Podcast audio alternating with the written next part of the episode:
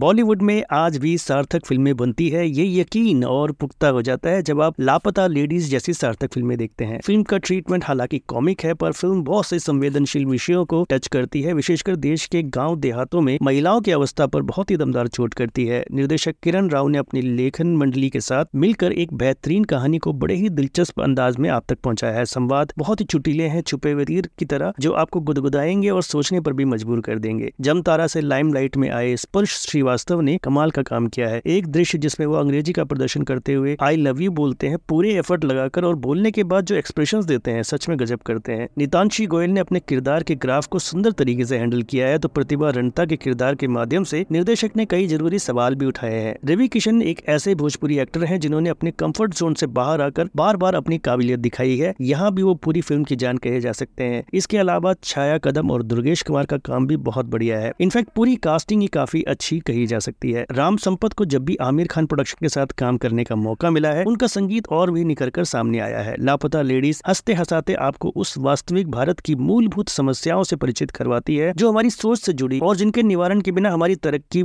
अधूरी है Laapataa Ladies is a must watch इसी फिल्म की बात की रेटिंग रहेगी फोर स्टार्स की